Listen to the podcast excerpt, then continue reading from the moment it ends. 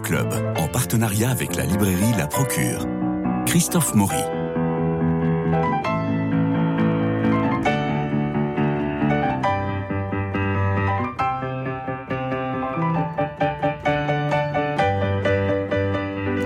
Travailleur infatigable, écrivant de 8h du matin à 20h, poursuivant la traversée du temps, c'est Rougon-Macquart à lui, Éric Emmanuel Schmitt s'est vu distraire par un appel du Vatican qui l'envoyait en Israël. Éric Emmanuel Schmitt, bonjour. Bonjour. Je ne veux pas vous détourner de votre travail, mais seulement vous proposer une petite récréation, une pause thé, et je vous remercie de nous l'accorder, Myrna, Elou et moi. Alors, je vous imagine extrêmement bien installé afin d'écrire sans trop de fatigue. On ne dit jamais assez combien écrire est une activité physique, et c'est là, dans ce confort, qu'on vient vous déranger pour aller à Jérusalem. C'est un coup de téléphone du Vatican. Vous hésitez sans hésiter, et revient la question pourquoi partir? Alors, je vous le demande. Oh, pourquoi partir euh, euh, il est sûr que c'est d'abord quelque chose d'assez sanglant, euh, partir. C'est quitter euh, ses proches, c'est quitter ses habitudes de confort, c'est quitter parfois aussi son travail. moi, je l'aime passionnément, mon travail. c'est quitter mon cadre de vie. Euh, mais je crois que c'est très très important cette euh, séparation parce que ça permet de se réinventer ou plutôt d'être de nouveau euh, vierge, d'avoir les bras ouverts et de pouvoir éventuellement devenir un homme différent. Je crois que vraiment dans la vie spirituelle, euh, et dans la vie, tout simplement, partir, malgré la douleur que ça peut occasionner, partir est essentiel. C'est un facteur de renouvellement euh, et d'enrichissement. Vous écrivez euh, Je deviens l'esclave du livre qui, réclame, qui réclame d'exister. Finalement, partir, c'était un peu reprendre votre liberté? Oui, c'est vrai. partir, c'était aussi quitter l'écrivain. Mais oui. l'écrivain passionné que je suis, mais vous savez, euh, la liberté, euh, elle existe si on s'en sert. Donc moi, ma liberté, je la mets au service de mes livres, c'est-à-dire que j'obéis à mes livres et je les, je, les, je, les, écoute, je les écris, je les peaufine, je les nettoie et après je les présente au monde. Mais c'est un acte de ma liberté. Dans votre, dans votre livre, Eric Emmanuel Schmidt, vous, dans votre bagage, vous n'emportez que le strict nécessaire et vous écrivez l'ordinateur, surtout pas, des carnets et des stylos rompant avec mes habitudes, je m'accorde le luxe de l'austérité. Alors, est-ce que l'écriture manuscrite, qui permet des phrases resserrées, euh, un style particulièrement vigoureux, comme l'essence du regard, est-ce que cette écriture-là vient du carnet? Est-ce que vous avez retrouvé euh. une autre écriture à travers le carnet? Euh, le, carnet, c'est plus un, un bloc-notes. Euh, c'est des sensations fugitives. C'est euh, en fait, euh, je pense que si dans le livre il y a beaucoup de choses très sensorielles, ça vient du carnet. Et oui. voilà, le, carnet me, me, permettait de prendre des impressions, des impressions sensuelles, spirituelles, et, et après, évidemment, après dans le calme de l'écriture au retour, euh, j'ai pu intégrer tout ça. Donc, ça enrichit bien sûr l'écriture. Parce qu'on a des, vos aphorismes toujours brillants, euh, euh, qui vous sont propres, toujours élégants, subtils. ainsi de Césarée, vous écrivez ce lieu à la beauté du souvenir. Ou bien vous écrivez la secte, c'est toujours la religion des autres. Plus loin, euh, Marie, elle m'a rendu la présence de ma mère. Alors on a comme ça, mm. cloc, cloc, des, espèces de, de, euh, de pétards, de feux d'artifice ou de simplement une petite note, une petite douceur qui vous correspond si bien, Eric Emmanuel Schmitt, et qui euh, ponctue votre livre. Et là, je me suis dit, ça, c'est le, c'est le, c'est le travail du carnet. Mais je pense que Myrna Hilou a des questions à vous poser. Tout à fait. Mhm. Bonjour, Eric Emmanuel. Je voudrais revenir sur le chemin qui vous a mené jusqu'à Jérusalem. Parce que vous aviez écrit un récit, La Nuit de Feu, dans lequel vous racontiez qu'à 28 ans, vous avez passé une nuit qui a changé votre vie, puisque dans le désert, vous avez fait l'expérience de l'absolu et vous êtes revenu croyant de ce voyage. Et pour moi, ce livre-ci, Le défi de Jérusalem, c'était un peu le second pan de cette conversion. C'est-à-dire que si le premier pan touchait plutôt à l'esprit, celui-ci touche plutôt au corps. Et ce qui est très amusant, c'est qu'au début, vous racontez que quand vous recevez cet appel du Vatican, vous, vous dites que vous allez sans doute devoir décliner parce que vous êtes très occupé et vous écrivez même Ma foi ne sera pas modifiée quand elle aura gagné des pieds. Alors, a posteriori, quel regard posez-vous sur cette conviction qui était la vôtre? Mais c'est exactement ça. Ce que, ce que vous dites est tellement juste. La nuit de feu racontait mon voyage dans le désert et racontait donc une expérience spirituelle, mhm. euh, une, rencontre avec Dieu, et qui n'était pas une expérience religieuse, mais purement une expérience spirituelle. Et puis, euh, le défi de Jérusalem euh, raconte une expérience physique et cette fois-ci donc une expérience religieuse parce que c'est véritablement le christianisme. Euh, le christianisme, c'est la religion de l'incarnation. Euh, c'est le christianisme, c'est un mystère qu'on vous demande de méditer sur un Dieu qui s'est fait chair, euh, qui s'est fait homme. Et ce voyage à Jérusalem m'a donné, euh, oui, euh, dans, dans, sur ma peau, dans mes sens, parfois euh, ce, cette rencontre-là dans le corps. c'est très très important de, de s'incarner quand on est chrétien. Mais alors vous aviez... On n'est pas chrétien dans l'oubli du corps. Mais alors, Eric Emmanuel Schmitt, vous aviez euh, décrit donc cette révélation de Dieu dans le désert. Vous donnez l'impression un peu de relancer les dés, de frotter cette obsession dynamique, ce sont vos mots au mystère de l'incarnation. Et il y a un côté chiche qui vous pousse au mystère. Vous écrivez le mystère désigne donc ce que la pensée n'arrive pas à penser. Et là, on a l'impression, bon, j'ai eu une révélation. Allez, je relance le dé, chiche, on y va et on va à Jérusalem pour, euh, pour confirmer tout ça. non, non, non, j'étais pas aussi présomptueux. Non, non, non, non. Euh, Alors, vous savez, en fait, j'ai d'abord eu beaucoup, beaucoup plus peur d'aller à Jérusalem qu'envie. Euh, J'avais la peur et l'envie, mais euh, la peur prenait le dessus, et c'est pour ça que je n'avais jamais fait le voyage. Et qu'est-ce que c'était cette peur? C'était effectivement la peur de ne rien sentir, hmm. la peur de ne rien éprouver, la peur qu'a chacun de nous avant d'entamer un grand voyage et surtout avant d'entamer un pèlerinage. Euh, voilà, on anticipe une déception euh, dont on sent que émotionnellement on ne pourrait pas la supporter. Et puis c'est vrai que cet appel du Vatican a fait passer le désir devant la peur. Et je me mhm. suis dit oui, j'y vais. Et euh, mais devant quoi allais-je? Je, n'en savais rien.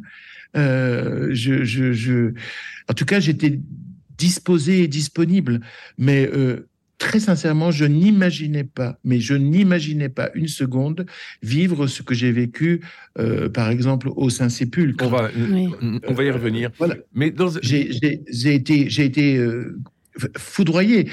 non seulement je, je le voulais pas, mais je l'avais pas imaginé. Donc, comment voulez-vous vouloir quelque chose que vous n'imaginez même pas? Mais vous vous êtes rendu disponible. Vous étiez ouvert.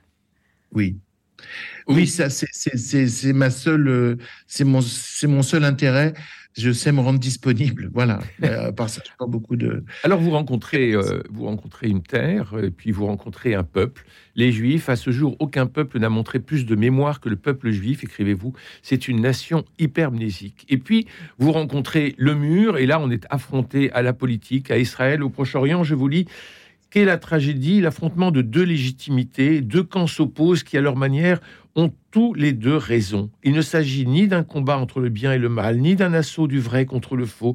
Il s'agit de deux conceptions du bien inconciliables, de deux vérités qui s'excluent. Israël a raison, la Palestine a raison. Les deux pays justifient leur occupation du territoire par une présence longue, ancestrale, licite. Et plus loin, telle est la logique tragique. Chacun des blocs possède sa légitimité, laquelle est déniée par l'autre. Telle est la logique tragique puisque personne n'a raison ni tort, la force se substitue à la discussion au droit. Telle est la logique tragique, le problème s'amplifie et demeure sans issue.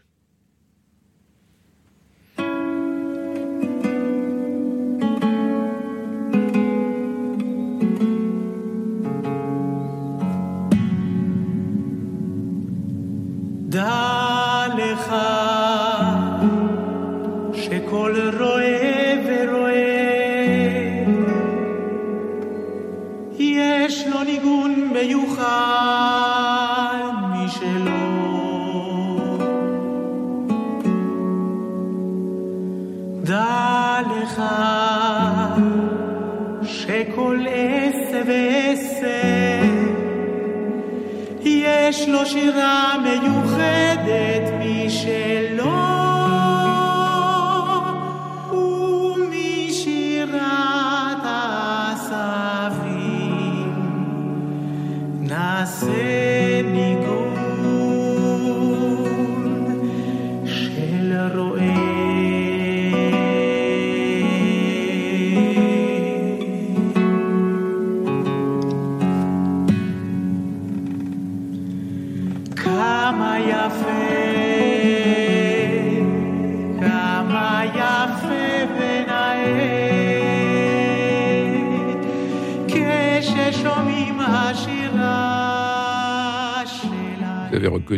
Extrait de la bande originale du film D'une seule voix, film de Xavier de Lausanne qui a été sorti en 2009. Mais revenons au pèlerinage. Nous sommes avec Éric Emmanuel Schmitt pour son livre Le défi de Jérusalem.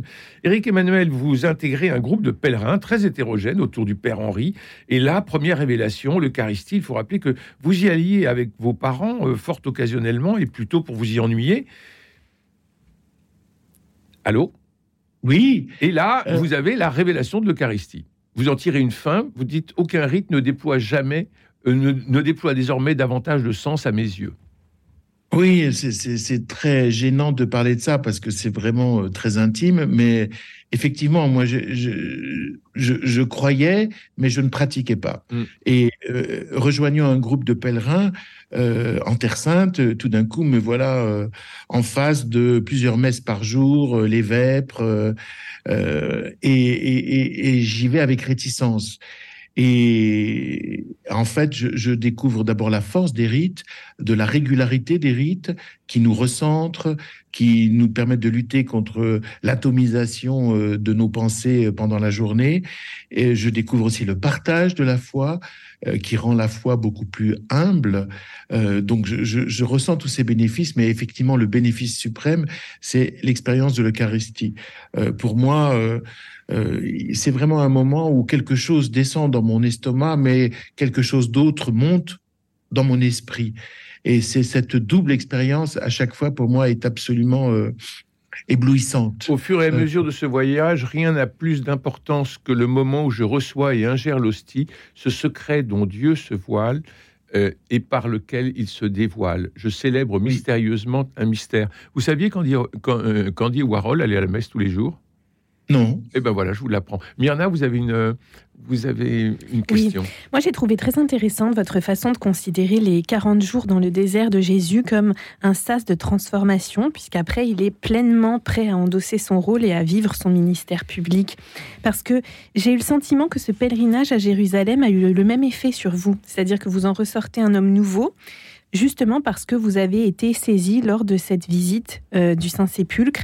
Pouvez-vous partager avec nous ce, ce moment si intense et unique Ou quelques mots Oui. du moins de, sur cette expérience? Parce que c'est sur le Golgotha que vous avez cette expérience. Hein c'est, Oui, oui, oui. c'est- c'est au fond à droite en montant. Exactement. Euh, euh, euh, J'ai toujours été fasciné par, par la vie de Jésus, euh, euh, autant parce qu'on en sait que parce que l'on n'en sait pas. Euh, C'est-à-dire que les, les 30 premières années, euh, les années où il est silencieux, et puis tout d'un coup, il part. Parce que, encore une fois, l'intérêt de partir. Il part, euh, il quitte Nazareth, et il va au bord du Jourdain, il rencontre son cousin, euh, Jean-Baptiste, il est désigné par lui, et euh, d'effroi, euh, il disparaît dans le désert, et quand il revient, enfin il prêche, enfin il diffuse la parole dont il est plein, enfin euh, il joue, entre guillemets, son rôle. Et alors évidemment la comparaison est absolument effrayante et c'est ridicule de ma part même d'accepter cette comparaison, mais effectivement vous, avez raison de, dire que moi euh, après ce voyage en Terre Sainte euh, j'ose prendre la parole vraiment comme chrétien euh, et comme comme jamais je ne l'ai fait euh, parce que c'est devenu incarné. Mhm. Et puis, euh, donc, l'Eucharistie revient en force. Et comme dans la nuit de feu, il y a cette nouvelle révélation tout aussi imposante. Et vous avez, à ce moment-là, vous allez être saisi de toute votre personne, mais vous saisissez le lecteur de toute la personne. Parce qu'il ne faut pas oublier Oui, le lecteur quand on lit. euh, quand on lit votre livre Le défi de Jérusalem, Eric et Emmanuel Schmitt, on est complètement saisi est par cette cette expérience et, on, et, et- et vous nous la faites partager. C'est-à-dire Mm. que c'est là où euh, on a le, le- le métier ou le talent de l'écrivain et de l'artiste, parce que on est vraiment pris dedans. Et vous qui dites que je suis, je, je vous, je vous cite, le, le Fils de Dieu en vient à murmurer aujourd'hui, quel défi Pour lui de l'être, Mm. pour moi de le croire. Depuis que je l'ai rencontré au Saint-Sépulcre, que j'ai senti son odeur, sa chaleur, son regard, il m'apparaît tout à la fois homme et Dieu. Voilà ce que m'offre l'expérience de Jérusalem, j'éprouve ce que je ne peux conceptualiser. Je ne comprends pas davantage le mystère qu'avant, mais je le perçois intensément. Ma foi est devenue un assentiment au réel. C'est magnifique, hein des mots magnifiques. On sent que vous avez été euh, saisi. Vous écrivez d'ailleurs que vous êtes saisi. Vous vous penchez et à ce moment-là, quelque chose se passe qui est, euh, qui, qui est au-delà de la raison. Oui, et en plus, c'est le moment où, où, j'étais le plus sceptique, le plus voltairien, le plus moqueur, le plus cynique, car euh, c'était en fin de journée, ce voyage m'épuisait, euh, nous débarquons au Saint-Sépulcre, je ne comprends pas ce qui se passe autour de moi, je vois des, des, des, gens faire des actions qui pour moi relèvent de la dévoterie, euh, embrasser des dalles, euh, frotter la pierre avec de l'huile, euh, allumer des, des bougies. et je, vraiment, je ne comprends pas, je ne me retrouve pas devant les, dans les autres et, et j'ai envie de fuir. Et, et, je me dis, ce n'est pas ma place. Mmh. Et, malgré tout, je m'agrège à une file et elle va me conduire sur le Golgotha, le mont du crâne, cet endroit où Ponce Pilate exécutait euh, les condamnés. Et, et, je ne vois d'abord que, je dirais, la mécanique du pèlerinage. Oui, alors on s'agenouille là, et puis après, euh, on reste quelques secondes et on repart.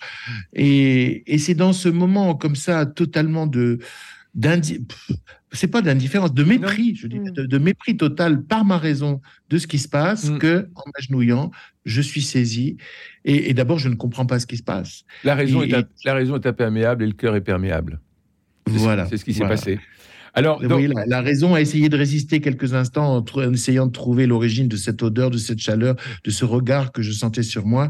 Et puis après, euh, la raison euh, a été pulvérisée par la réalité de l'expérience, le consentement au réel. Et alors là, ça pourrait faire euh, l'objet d'un tiré à part pour le carême. Vous décrivez le chemin de croix, c'est des pages 134 à 152, c'est-à-dire 18 pages intenses qui reprennent parfois votre évangile selon Pilate. Qu'est-ce qui vous motive alors dans cette relecture de la Passion du Christ? Ah ben c'est. Parce qu'attendez, que... vous dites pas tout. Parce que euh, dans le chemin de croix, à partir de la huitième station, on est dans le souk. et alors là, on voit tous les pèlerins, on voit tous les pèlerins qui foutent le camp à droite, à gauche en disant ah je pourrais euh, ramener ça à ma belle-mère, ah je pourrais rapporter ça à mon beau-père. Et, euh, en fait, tout le monde s'éparpille dans le souk à partir de la huitième station. Mais chez Mais pas Éric Emmanuel. Ah oui, non, chez vous on est sérieux jusqu'au bout. Hein on n'est pas sérieux, on est saisi. Euh, c'est-à-dire que j'ai l'impression de, de, de marcher euh, dans deux millénaires à la fois. Mmh. Euh, de, mon pied droit est dans notre monde d'aujourd'hui, en, 2022, en septembre 2022. Je suis effectivement dans une partie du souk. c'est le monde contemporain. C'est un groupe de pèlerins qui passe dans, dans cette Jérusalem et qui reçoit des regards parfois de mépris parfois euh, de haine et euh, plus généralement une forme d'indifférence, qui est aussi d'ailleurs une forme de violence. Et puis, euh, il y a le, souk, le marché, les gens qui veulent faire des affaires. Donc, c'est notre monde. Et puis, de, mon pied gauche, je suis dans un autre monde. Je suis dans la tête, j'essaye de me mettre dans la tête de Jésus et, je vis le, chemin de croix. Mais il y a des correspondances entre le monde d'aujourd'hui et le monde d'hier. Il, il a aussi marché dans l'indifférence des autres. Oui. Euh, il a aussi marché euh, sous des regards méprisants. Euh, et euh, effectivement, ce chemin de croix, je l'ai vécu avec une force incroyable mm. euh, parce que je, je me mettais à l'intérieur de, de, de, lui en, en, se disant alors, qu'est-ce que ça fait de tomber mm. une fois, mm. deux fois, se relever, trois fois, ne plus se relever? Euh, qu'est-ce que ça fait d'apercevoir sa mère alors qu'on sait qu'on va mourir, oh, de lui infliger euh, ce spectacle Et qu'est-ce que c'est pour une mère de voir l'enfant qu'elle a aimé, soigné, défendu contre tout le monde, tout d'un coup marcher quasi volontairement avec cette poutre sur les épaules vers sa mort? Enfin, tout ça est absolument bouleversant, qu'on soit mm. chrétien mm-hmm. ou pas. Et je pense qu'on a tous intérêt, euh, même d'un point de vue humaniste, à, méditer euh, sur tous ces moments-là. Euh, un homme, c'est, ça se relève, mais aussi un homme, c'est toujours à terre. Mm. et il faut aimer les hommes dans leur vulnérabilité, dans leur fragilité, dans leur courage aussi. Enfin, cette expérience de, des stations du Christ pour moi, c'est un enseignement profond. Et j'ai écrit les pages que, que, que vous évoquez euh, avec une émotion euh, qui retrouvait celle du, du jour où je l'ai vécu. Et sans dolorisme, je tiens à le dire. Oui, tout Parce que c'est ça qui est très fort. Mm. Euh, c'est ça qui donne à vos pages une, une- Une grande puissance. une hein. grande puissance. Mm. Absolument. C'est que c'est qu'on n'est pas dans le, on n'est pas dans le dolorisme. On est, euh, ben, on est là, quoi. Oui. C'est ça qui est, c'est ça qui est important. Marcher, s'épuiser, transpirer, découvrir, rencontrer. Voilà ce qui chaque fois a suscité le renouvellement de ma vie spirituelle. Si je n'avais pas traversé le Sahara, je n'aurais jamais reçu la foi. Si je n'avais pas gagné Jérusalem, je n'aurais jamais perçu Jésus comme une personne et comme Dieu. Toujours au cours de mon existence, des révélations m'attendaient au bout des routes. Et vous parlez un peu plus loin de la prémonition d'un rendez-vous.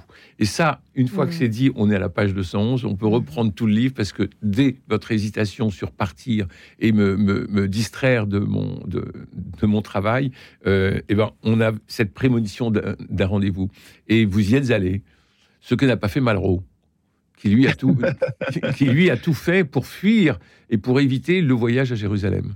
Mais je pense que ça Oui. demande aussi beaucoup de courage finalement de sortir de son de son centre, euh, de son habitude.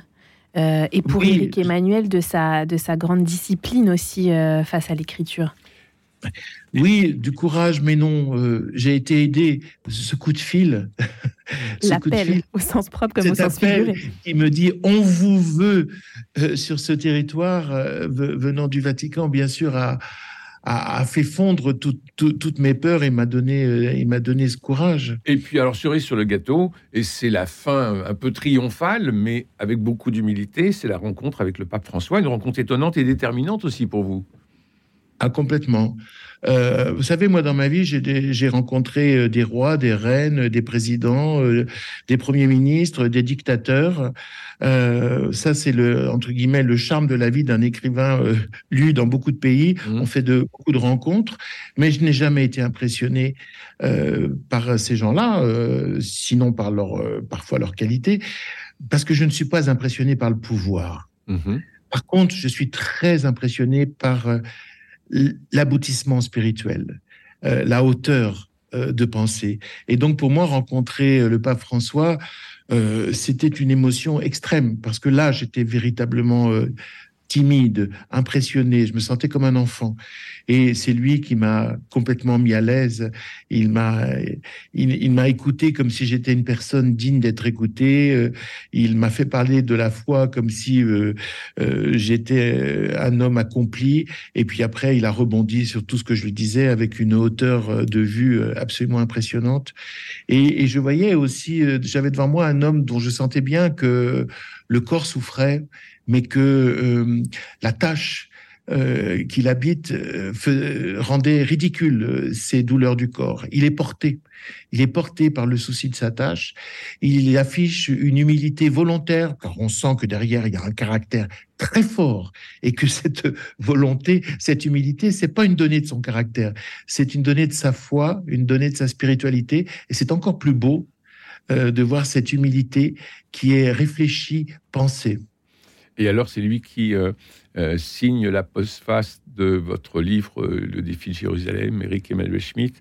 Et j'y lis Telle est la vocation du chrétien, être le témoin d'un salut qui l'a atteint. Être le témoin d'un salut qui l'a atteint. Et on a l'impression que c'est, il touche du doigt là précisément ce que vous avez vécu à Jérusalem et que vous écrivez dans Le défi de Jérusalem, publié chez Albin Michel. Euh, Je crois que le pape François euh, s'est fait élire avec cette idée qu'il fallait rendre l'Église au christianisme et non pas consacrer le christianisme à l'Église. Et, et dans- sa volonté de, de rendre euh, l'Église au christianisme, et, eh bien, il y a une considération pour tout chrétien, et il pense que chacun de nous peut être un témoin euh, et avoir une voix légitime, et qu'il n'y a pas que la voix de la hiérarchie. Eh ben, Euh, vous avez, vous avez fait le job grandiosement. Merci, beaucoup pour ce Éric partage. Emmanuel Schmitt, merci pour votre livre Le défi de Jérusalem, publié chez Albin Michel. Ne vous laissez pas distraire, Éric Emmanuel, de la traversée du temps que vous poursuivez, même si le pape François vous envoie à Assise, on est bien d'accord. Bon, allez, merci à Jean-Paul Lérine pour la réalisation, François Dieudonné pour l'organisation des studios, Louis-Marie Picard et Camille Meyer pour le partage sur les réseaux sociaux, sur YouTube. Si vous voulez nous voir, Myrna et Lou et moi. Euh, N'hésitez pas à télécharger aussi l'application Radio Notre-Dame sur vos smartphones. Elle, a été euh, renouvelée de A à Z et je vous promets que c'est rudement bien. Allez, demain, mercredi, nous irons au cinéma pour voir entre autres euh, Jeanne Dubarry, le film de Maïwen qui fait beaucoup de bruit à Cannes. À demain, je vous embrasse.